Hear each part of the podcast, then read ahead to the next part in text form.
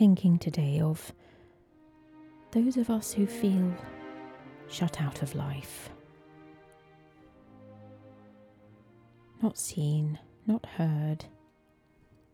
Mrs. Robinson, who lived upstairs from us, on the second floor of 14 Granville Road, Littlehampton, West Sussex, BN 175JZ. I'm surprised the postman ever found us. Grey granite house by the sea, and Mrs. Robinson, you were never seen. I watched you. I watched you from down below, down below, on the ground floor, from the concrete garden. The concrete floor, I thought of it, our garden. Scrubland. With no flowers until Mum came along and planted petunias and pansies, heart's ease to ease her heart. After David went away to heaven, and Mrs. Robinson, I watched you from the ground floor, the concrete basin, the runway where Mum was growing her flowers and watering and watering with a silvery can. And Mrs. Robinson, you looked down upon us, and I think you thought us very grand with our hanging baskets filled, filled with petunias. Purple, purple, regal, like the Pope, Catholic, Mum's flowers hanging from metal stands. Mum's flowers. And Mrs. Robinson, you looked down upon us behind your dark pane of glass, and I watched you, and I saw your eyes glint in the sun. Mrs. Robinson, I never saw you my whole life, but I knew you were there. On the first floor, or was it the second, looking down upon us, Mrs. Robinson? Because some people never make it into life they remain stuck and frozen behind glass. Wax works. Wax works. Butterflies pinned to velvet cushions. Mrs. Robinson, you were a butterfly pinned to a velvet cushion. I thought a stuffed bird. Your head cut off, somewhere between life and death, you hovered. Where there is no living thing preserved behind glass for someone else's fancy, Mrs. Robinson, someone else's life. Because some people never make it into life, they remain stuck and frozen behind glass.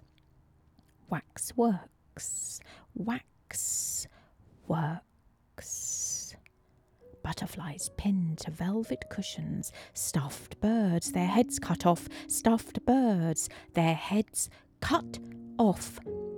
Mrs. Robinson. Somewhere between life and death they hover where there is no living thing. And I think again of Jane Eyre and her birds and her interest in seabirds and egrets fly around. Desolate coasts preserved behind glass for someone else's fancy, Mrs. Robinson, someone else's life. Mrs. Robinson is hard to see behind the smeary glass. She comes and goes like a shadow upon the lawn, like a shadow upon the lawn. But I, I can never see her face. She sits in the back drawer of Boots the chemist like an undeveloped negative. Nothing to see there, dear. Nothing but blanks, I'm afraid. She didn't come out. She didn't come out. She didn't come out. Mrs. Robinson never comes out. She has no shape no outline. So, where do you start? Where do you start with Mrs. Robinson? A blank, my lord. She never told her love. Viola. Twelfth night.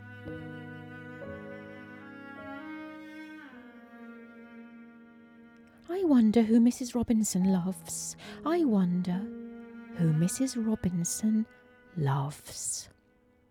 A blank, my lord, a blank. She never told her love what makes her heart sing. Mrs. Robinson, what makes your heart sing?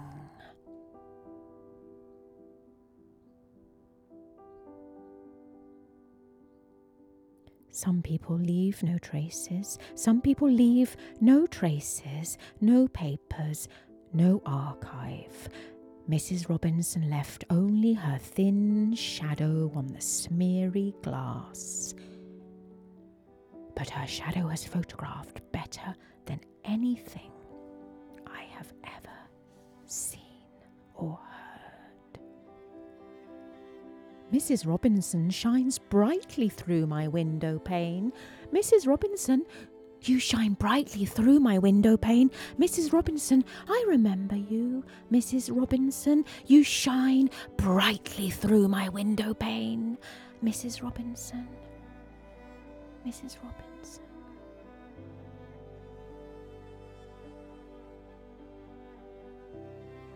Never seen or heard. Never seen or heard.